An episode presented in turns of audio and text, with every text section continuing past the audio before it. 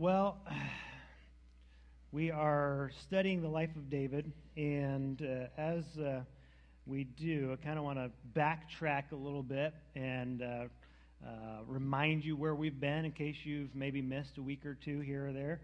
Um, but last week we were in 1 Samuel 24 and 26.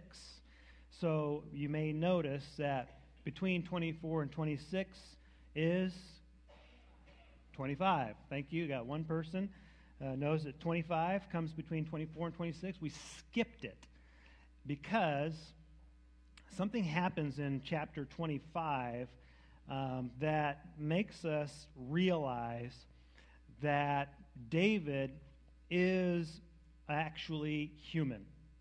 Um, he has the same sinful tendencies that we have. Um, in fact, in 1 Samuel 25, there's a significant event that causes, and, and part of this is, is uh, me a little bit reading into the situation, but it seems to be that it causes David to become impatient. Anybody ever become impatient? No? We're all super patient people. Um, now, here's what happens with, with uh, this issue of becoming impatient. Um, not always, but it depends on the situation, depends on the person and what's going on. But when you become impatient with God, you tend to lose hope and faith. It's a very, very dangerous place to be when you have come to a place in your heart where you are no longer sure that uh, God is going to fulfill his plan in your life. Um, and uh, what's going on, and why is this happening to me, and uh, it should have been better than this. And, uh, and so the situation is uh, verse 1, chapter 25, verse 1 Samuel has died. Okay? Now, in chapter 24, what we learned was that David had the opportunity to kill Saul. Saul was the reigning king, David is the anointed king, um, and God gives David the opportunity to make a decision. Uh, and so Saul goes into a cave where David and 600 of his men are hiding. Uh, and so he makes the choice not to kill Saul. Samuel um, is a very important figure in David's life and in the history of Israel. So here's what's going on with Samuel. If you don't know, I'll just catch you up a little bit about who he is. Samuel was probably the most important person of his day. Okay? He was born of a supernatural uh, promise. Hannah, his mother, had been barren. She went into the tabernacle. She's praying. She's weeping because she can't have children, and there's this whole situation going on. And so, uh, what happens is Eli, the high priest, sees her, and he makes the uh, mistake of thinking that she's drunk. Okay, and, and whatever she's babbling about is because she's incoherently been intoxicated. Okay, and so what happens is she's like, I'm not drunk. It's, I'm just praying. And he gets embarrassed. This is my perception of it. He gets embarrassed and he says, Okay, whatever you're praying for, you can have. Okay, you just, whatever you want. And she's like, well, I'm praying for a child. And he says, Okay, by this time next year, you will have a baby. And so um, what she does is, because God promises her this baby, she says, If this happens, I will give this child to the Lord. And so time goes by, she gets pregnant, she has a baby, um, she weans her child, and then, you know, typical, uh, you know, First Baptist fashion, dump the kid off and run. no, I'm just joking. We don't do that. But so she, she does leave this child, Samuel, at the temple uh, or at the tabernacle uh, with uh, Eli, this old overweight priest. This is what the Bible says. Just, okay, you raise him now. And so, so he raises uh, Samuel in uh, this setting where he is becoming a priest. Now, this is weird because uh, Samuel is not of the line of Levi or Aaron, but God makes an exception and allows him to become a priest. he becomes a priest. He starts to hear from the Lord. And many of you remember this story where he's, he's a little kid, he's sleeping, and he hears a voice calling his name. And he goes to Eli, like, What do you want? And Eli's like, I didn't call you, go back to bed. And so a couple of times he does that. And finally, Eli's like, Oh, it's the Lord. And so um, Samuel becomes a prophet. So he's a priest, he's a prophet, and then he becomes the judge of Israel for his whole adult life, he's the judge of Israel until the time when Israel says, We want a king because your kids are, um, they're kind of jerks, and uh, we don't want them to be our ruler. So they say, We want a king. So publicly, Samuel um, inaugurates Saul to be the king. Now, after Saul is rejected, and, and uh, God has said, I've chosen somebody who has a heart after my own heart. Then he goes and he finds David. He anoints David privately, okay? And I say privately, it's a ceremony with family, some friends, but a very small community. It's not public, and it needs to not be public because if Saul catches wind, then he's going to come after him, okay? Which he ends up doing anyway. But he anoints David privately. David, fast forward a little bit, is now running for his life and he has the opportunity to kill Saul, and he doesn't. And now Samuel dies, and here's just into the psychology of David a little bit. My perception of it. How is David going to become king when the kingmaker, Samuel, is gone? Because a, a throne does not pass from one family to another family. It goes from father to son. That's typical fashion.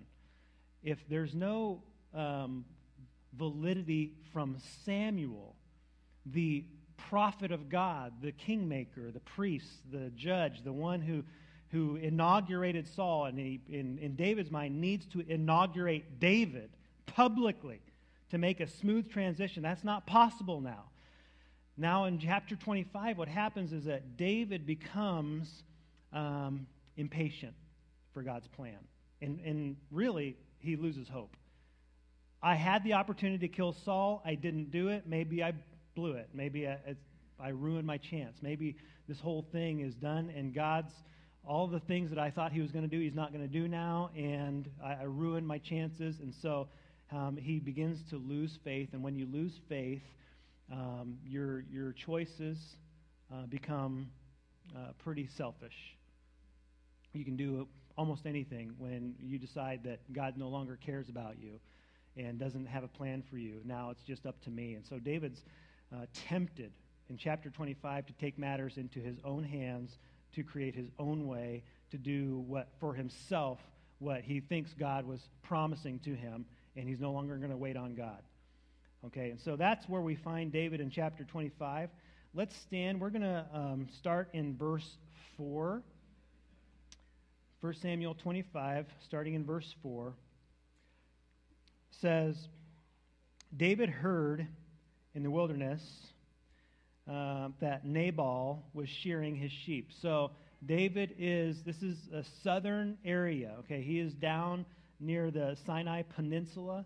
Um, so it, it's going to mention Carmel in a minute, but it's not Mount Carmel that's up north. If, in case you're familiar with Israel's geography, it's down south um, and he's shearing sheep, David sent 10 of his young men. Uh, and David said to the young men, Go up to Carmel and go to Nabal and greet him in my name. And thus you shall greet him Peace be to you, and peace be to your house, and peace be to all that you have. I hear that you have shearers. Now, your shepherds have been with us, and uh, we did them no harm, and they missed nothing all the time they were in Carmel. Ask your young men, they will tell you. Therefore, let my young men find favor in your eyes for we come on a feast day. Please give whatever you have at hand to your servants and to your son David. This is normal practice. David is very familiar with sheep shearing. He was a shepherd. He knows all the, the customs that go along with this.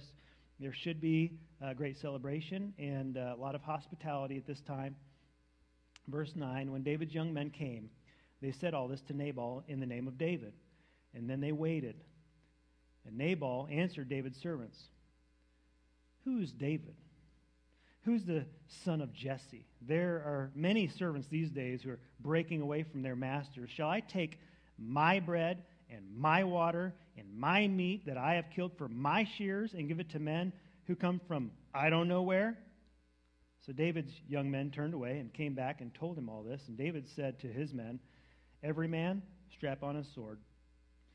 And every man of them strapped on his sword, and David also strapped on his sword.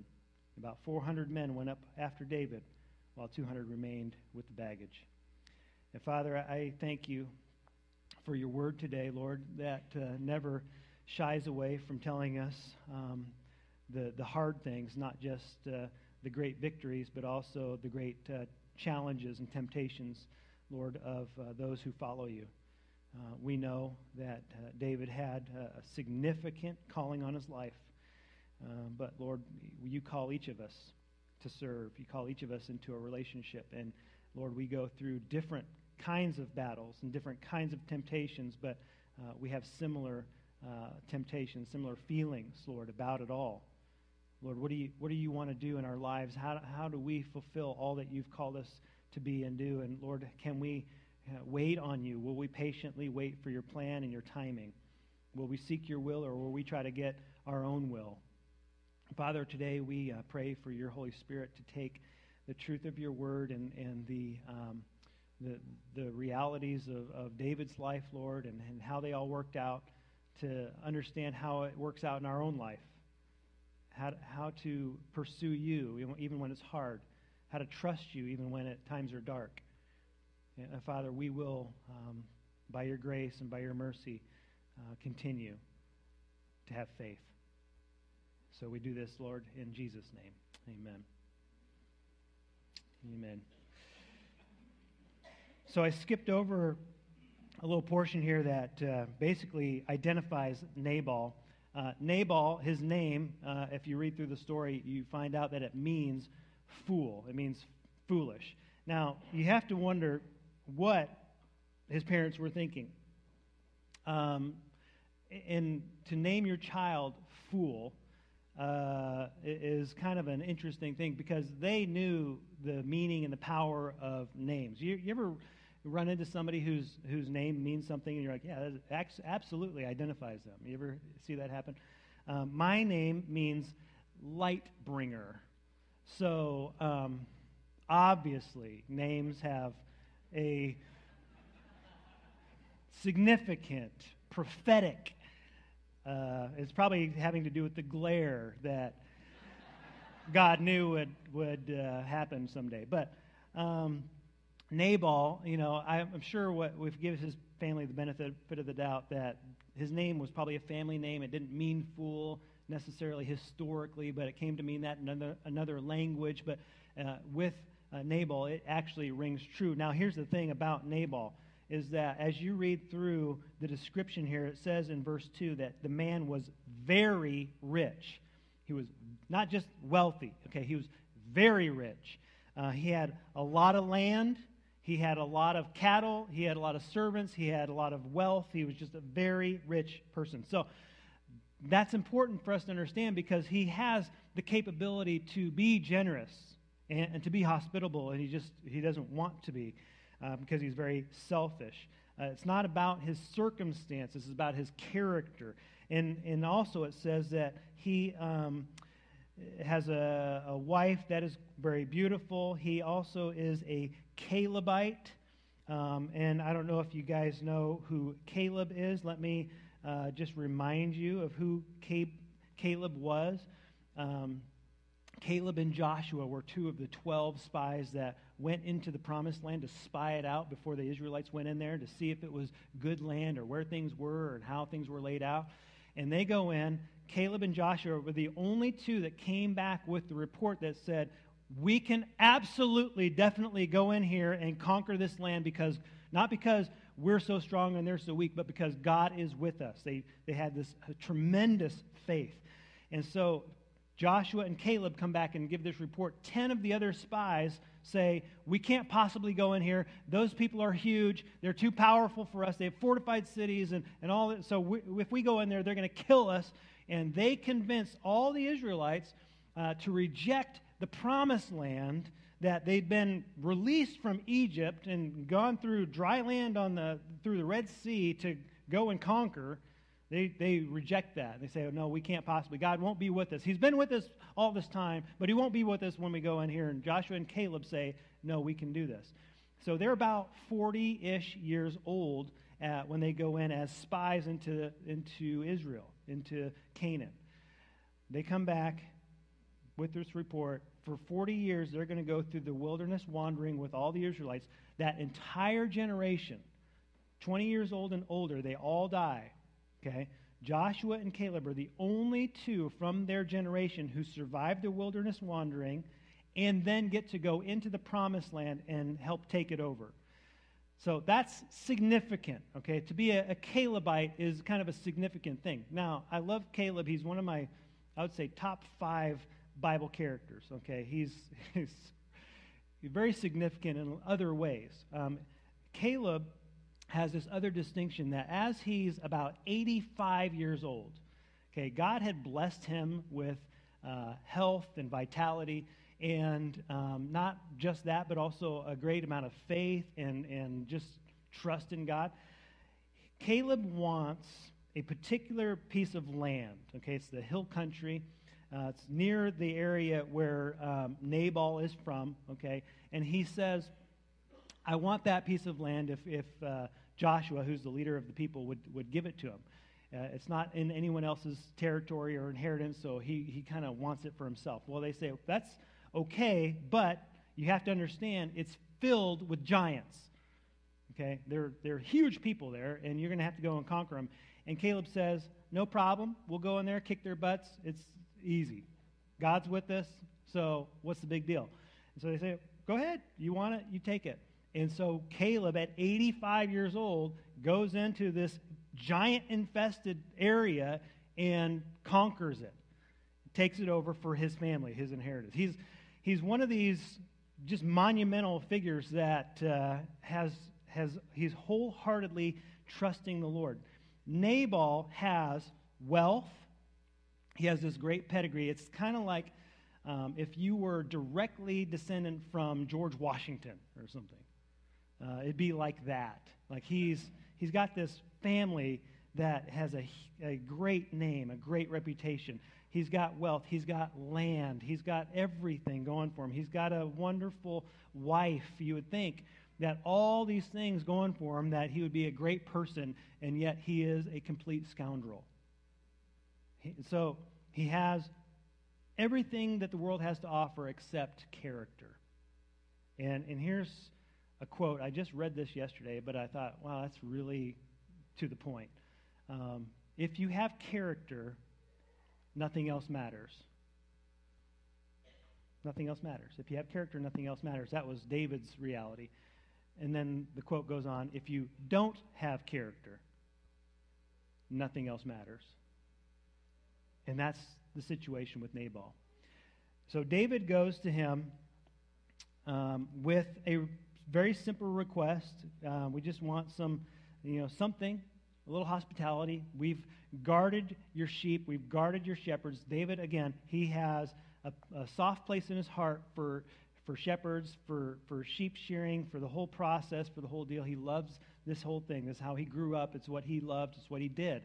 And he knows, as king of Israel, the anointed king of Israel, that it is his responsibility to guard and protect and to do what he can to, to help safeguard his people. And these are his people, these are Israelite people. And so he, he puts his men as a wall around these people. He, he protects them for who knows how long. And then he just says, you know, while you're celebrating and you're doing all this and you're, you're, you're having feasts, um, would you remember us? You know, we're, we're just over here kind of camping out in, the, in the area. And uh, Nabal's response. Now, Nabal's response is very interesting because it actually speaks exactly to his idea of who he is a, as a wealthy, um, prominently named, you know, his historically famous uh, family, um, and a person who has land, a person who has money, has everything going for him, and who David is, okay, because he says, uh, Who is David? What, like, and who's Jesse? Like, your family is nothing. They come from nowhere. They're, they're not important, not like a Calebite would be. Okay, you, you come from the tribe of Judah, which remember a few weeks ago we talked about all the shame. He's just bringing that back to mind, like all the shame and all the scorn that your family has versus Nabal, who has all the, the prominence. Uh, you have, who are the servants? They're breaking away from their masters. He's saying, basically, you have no land, okay? And, and the fact that David has no property, he has no inheritance, is a very important thing because what that means is that God is, is, uh, is not blessing David. David is camping. David is wandering. David is fleeing. He is a fugitive from the law. He doesn't have a place that is his own. In Israel, uh, your standing with God is directly related to the inheritance of the land that you owned. Okay, it was very important to them that you had a property because that means that the God of, of the land of Israel is the God that you worship. Well, when you don't have land, then what God do you have to rely on? He's kind of calling David into question on all of that stuff. He has no money, he's poor, he's got no name, he's got no property, and here's Nabal, and he has all of that. And so David, again, gets impatient because God seemed to have promised him all those things, right? You're the king of Israel. You've been anointed. God is with you. God's going to fulfill all these things. You're not just going to uh, own a little piece of property, you're going to rule over the whole thing. Your name is going to be the name that carries on forever, that there you will never cease to have someone on the throne of Israel. All these things, and, and where, what's, what's it getting him? Samuel has died. He missed his chance to take over the kingship, over the throne. It, is God still working? And so this is how this works in, in our lives, is that we begin to question uh, whether or not God is still working in our lives because our expectations aren't being met. Um, I thought God was going to take away my stress.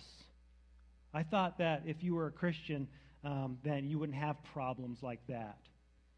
Like, why, why is this thing happening to me? Why is, why is my marriage falling apart? Why is my health falling apart? Why am I not getting the promotion that I, that I should get? Why am I having financial struggles? Why am I having emotional struggles? Why am I having sin issues still in my life? I thought all this stuff would be taken care of. And what happens for a lot of people is even though we read the Bible and we believe the Bible, uh, we stop believing that it actually is happening in our lives and the impatience that begins to happen, okay, this sense of, God, where are you? You lose hope and you lose faith, and there are two ways that, that this basically works out in your life. One is to be passive, or to despair, or to be hopeless, or to be what I would say sad. Um, you continue to believe in God, but you stop pursuing Him. You continue to go to church, but it's just kind of you're going through the motions. Well, I'm supposed to show up, so I keep showing up. You maybe read your Bible, but you're not getting anything out of it. It's just, I, I need to do this because I'm supposed to do this. I was raised that you read the Bible. Uh, you pray, but your prayers are getting shorter and shorter, and there's no connection with God. It's just like, yes, God, please do this, this, this, this, but I don't feel anything. And there's this sense of just, well, you know, I'm going to keep doing this because I want to go to heaven. Um, and there's a sadness and a despair that kind of fills a lot of Christians' hearts because we're just impatient with God to do what we think that He should be doing. Now, the danger of that, I mean, that, that is dangerous in itself, but the danger of that is it continues on in some people's lives to the point where now they stop going to church. And we, we're annoyed by people who are joyful.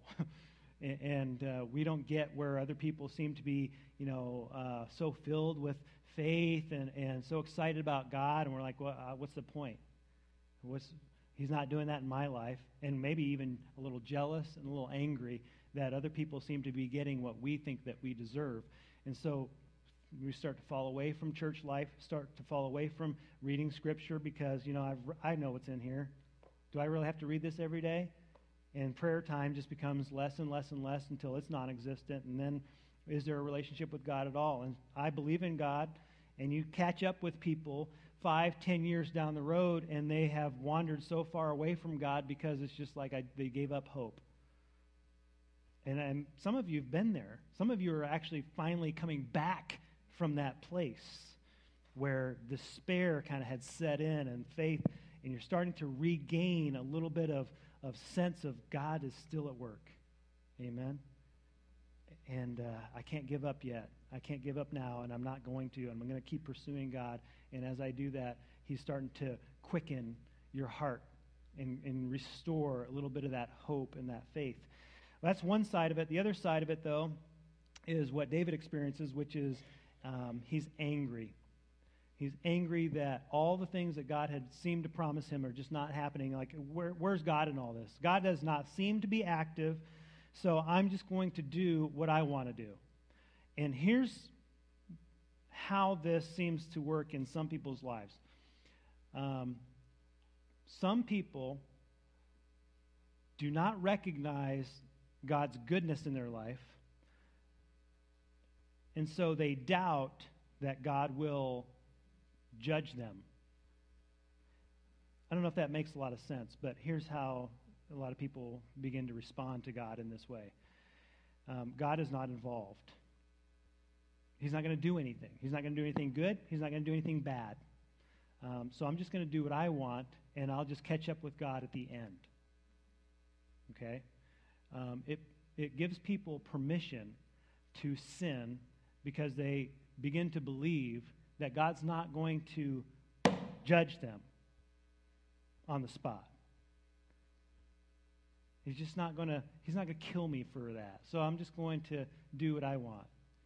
And they seem to kind of get away with stuff, right, for a while. But here's here's what we all know, whether we admit it or not, is that your sin has built in consequences. There's, there's just a little bit of truth in this whole idea, just a little bit of truth, which is that God is so merciful that he doesn't judge you on the spot. And that's a good thing. How many of us would still be here if God judged you on the spot? I wouldn't have made it through childhood.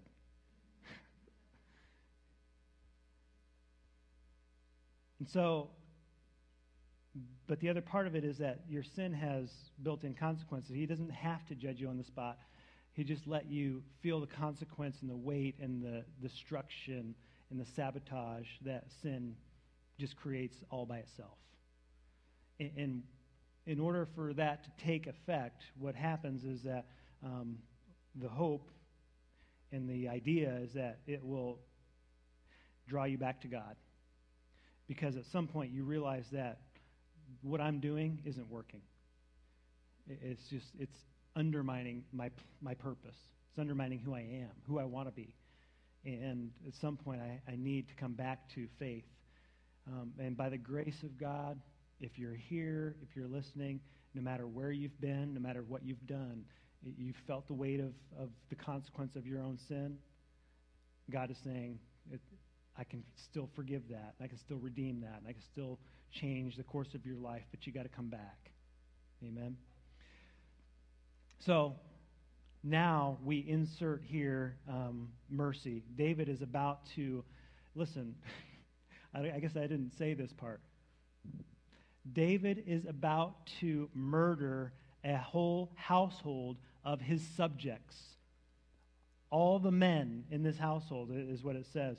In fact, um, this is not my interpretation. This is the literal, uh, if you were to actually uh, translate the word, every male in the house, me, it literally means everyone who urinates uh, at a wall or who pees standing up. That's what it, if that's what the Bible says. We cleaned it up for you. Every male is going to be murdered by David and his men because of an insult. How many of you know that an insult is not a capital crime? How many people on Facebook would be put to death? Okay? insults are not capital crimes. David is going to go in and he's going to kill every male. He's, he has sworn an oath to God that he's going to do this by daybreak. Okay? He's going to make a huge mistake. If he does that, he can no longer be king of Israel. Cannot. But he's going to take matters into his own hands. Well, Caleb, this Calebite, this Nabal, he has all this stuff. Well, I'll just take it. Why does he get to have all this stuff and I don't? I'm going to make it mine. That's what he's saying in his mind. Verse 18 Abigail made haste, took 200 loaves, two skins of wine, five sheep already prepared, five seahs of parched grain, and a 100 clusters of raisins, 200 cakes of figs. And she says this. She falls down at his feet, verse 24, and said, On me alone, my Lord, be the guilt. So she takes a, a generous, but not overly generous, but enough for them to, to have a nice meal, um, takes an offering to David, and she says, uh, I will incur the, the, the punishment on myself. Kill me. Don't kill all these other people. And this is mercy. Now, let me tell you how mercy works. There's, there's one of two ways generally that mercy works. One is that you don't get the punishment that you deserve. Anybody ever been there before? You ever uh, gone to uh, court and gotten court supervision instead of jail time? Hallelujah. It's mercy. That's just uh, God's, you know, God's grace, God's mercy, saying you you deserve the worst, but I'm not going to give you the worst. When I was a teenager, 16 years old, um, within months of getting my driver's license, um, I had my first car totaling accident. Um, and then a few months later, I had my second car totaling accident. Now, these two accidents, um, neither was my fault, of course. And, um, but here, what happened was uh, going full speed, okay, the speed limit, about 55, 50, 50 55 miles an hour, okay, uh, in both of these occasions, did not hit the brakes. I ran into two cars in two different occasions. Um, the cars that I was driving were both totaled, and the, both the cars that I hit were both totaled. Um, by God's grace, I walked away from both of those, virtually uninjured. The second time, I had a, I sprained my wrist. That was it. I, I, that's not because I'm Superman. Okay, it's not because I deserve it. It's not because I was good. Um, I was lost in, in both of those occasions. I was not walking with the Lord uh, by God's mercy, I did not get killed or injured. You ever been there? I know some of you have been there. You've, you've had your own accidents and close calls, and I, why did I dodge that bullet? Um, and you, I don't know. It's just mercy. You can't plan on it. You can't count on it. You can't guarantee it. It's just by God's mercy, He just saves you from a, a consequence that, that you deserve. Um, that's one kind of mercy. And we have to praise God for that. When you get a mercy like that, you have to praise God. Second thing, though, sometimes God will intervene in your life to keep you from doing something stupid. You ever have that happen? Let me tell you this. If you are a saved believer today who knows Jesus Christ and, and believe that you're going to heaven, then that has happened in your life. Jesus Christ intervened in your life to keep you from a stupid mistake, which was to live your life with, apart from God. That's what that is. That's mercy. It's God saying, I care about you enough to declare to you that I will take the punishment that you deserve. That's mercy. Mercy was poured out on the cross. We call it grace, and it is grace, but it's also a, a powerful picture of God's mercy. You're not getting the punishment that you deserve. God has intervened in your life. God has intervened in David's life in this occasion with Abigail. Because if he does not receive this great gift of mercy that she's come in to offer, then he's going to ruin God's plan for his life. He will sabotage everything that God has told him that he would fulfill. David is the first step towards the Messiah, Jesus Christ. It's important to God that David not blow it. Amen. He can still get his job done. He's got to start over with somebody else. Here's what happens David says to Abigail, Blessed be the Lord, the God of Israel, who sent you this day to meet me. Blessed be your discretion, and blessed be you who have kept me this day from blood guilt and from working salvation with my own hand. Not, not eternal salvation, not what we're talking about here is the fact that uh, David was going to take for himself what he thought he deserved from God. For as surely as the Lord, the God of Israel, lives, who has restrained me from hurting you, unless you had hurried and come to meet me, truly by morning there uh, would not be left to Nabal so much as one male. You'll never read the word male the same way again. Here's what we don't always tell you. In order for David to receive this mercy, he had to do two things. Number one, he had to humble himself. He had to agree with this woman not to do the thing that he had committed to do. He had to humble himself. He had to see the wisdom in that and, and the, the power in that and the knowledge and the understanding of his mistake that he was about to make. That's a powerful thing. Humility is a, a powerful thing. Remember last week I said humility uh, makes you uh, basically um, impossibly invulnerable. I didn't say that. I don't know what I said. I said it, it, it makes you invincible, right? Go back and watch the tape. when David is humble, he's invincible. When he's prideful, he's about to destroy himself. He becomes humble at that moment. Now, here's the other thing this is what we don't always tell you it's going to cost David something. In order for David to accept this mercy, he's got to break an oath. He made an oath to God that he was going to kill every male in the house, or else the same should be done to him. Okay? In order to break that oath, even though it's a bad oath, he's got to pay a price. He's got to give a sacrifice. He's got to make an offering to God.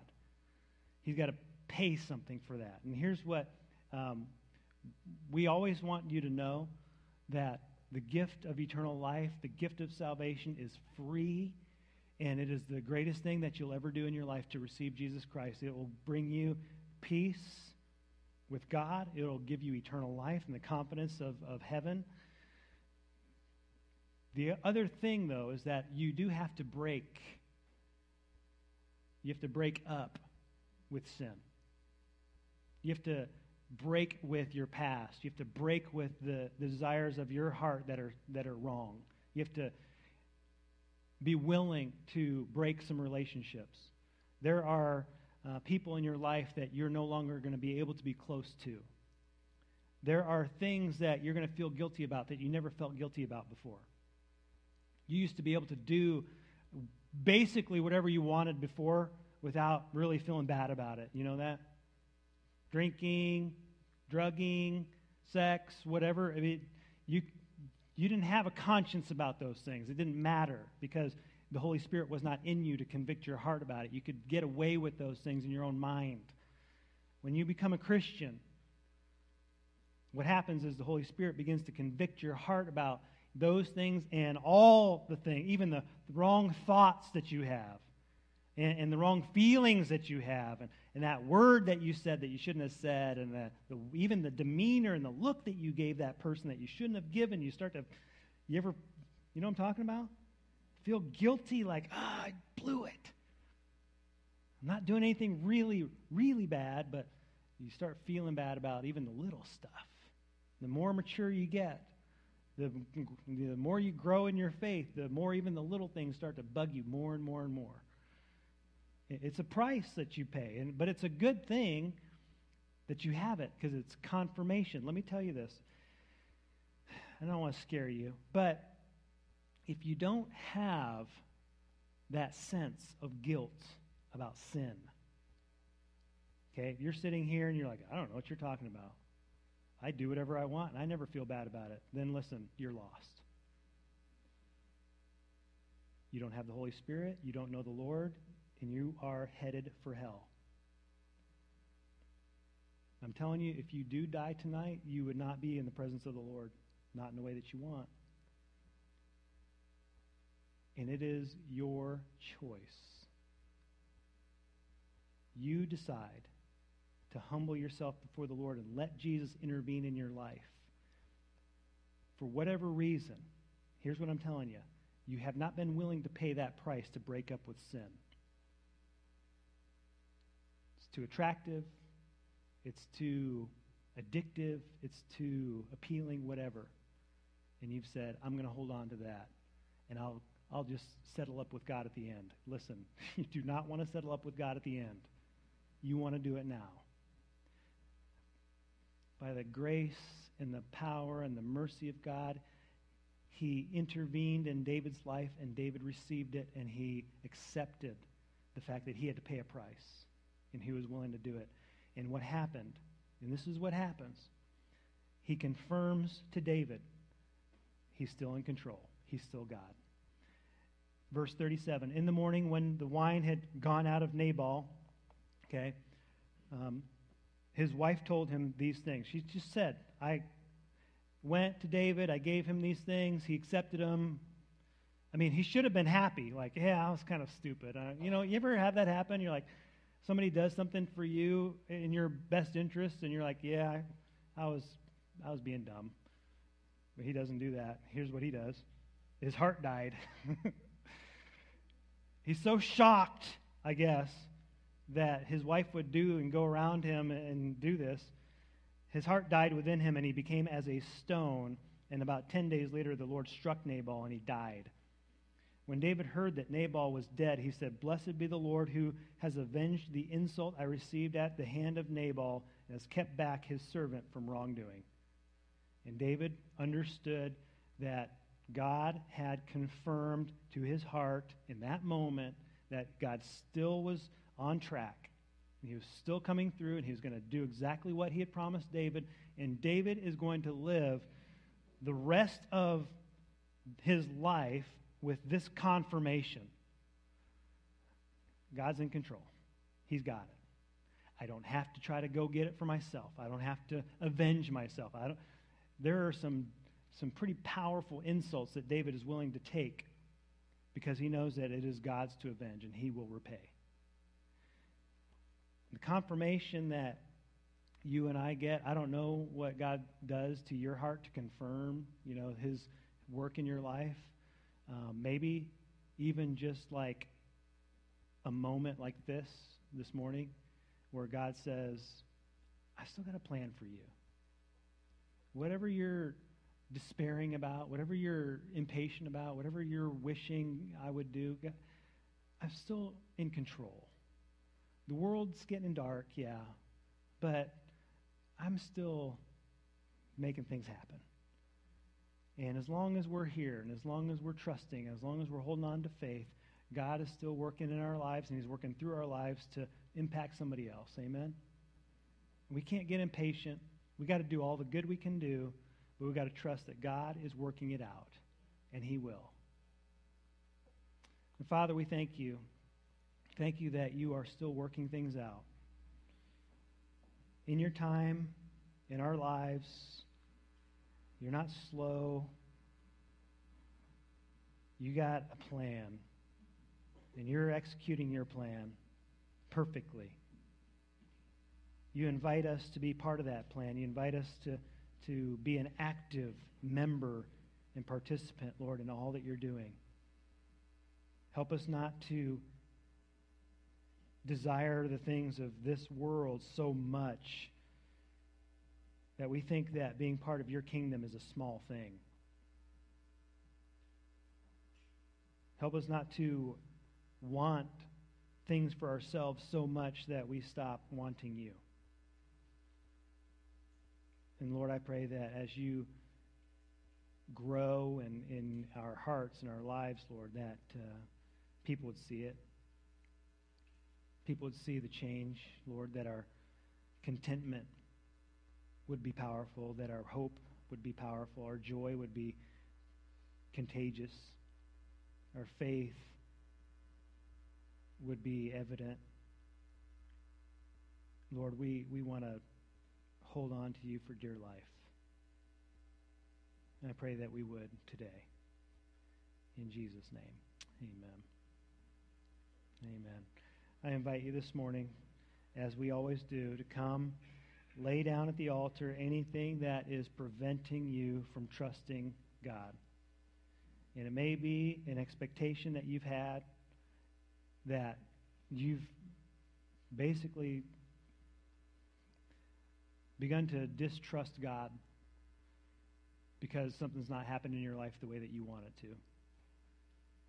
And you haven't been seeking His will and you haven't been asking what He wants. You've been telling God what you want Him to do. And maybe today's the day you just say, God, I don't know what's going on with that thing. Would you, would you just show me your plan? Amen. If you are right now at a point where you know if you were to die tonight, you would not be with the Lord, and you want to receive Him as your Lord and Savior, you want to change that right now. Humbly accept Jesus' intervention in your life. Would you come? Kneel at the altar for even just a moment and say, God, I want to be yours. If you need to talk to somebody about that, ask somebody some more questions, we'd love to talk to you about that. Grab me, grab Seth, grab anybody. Don't leave here today if that needs to happen. Amen. Let's stand and sing.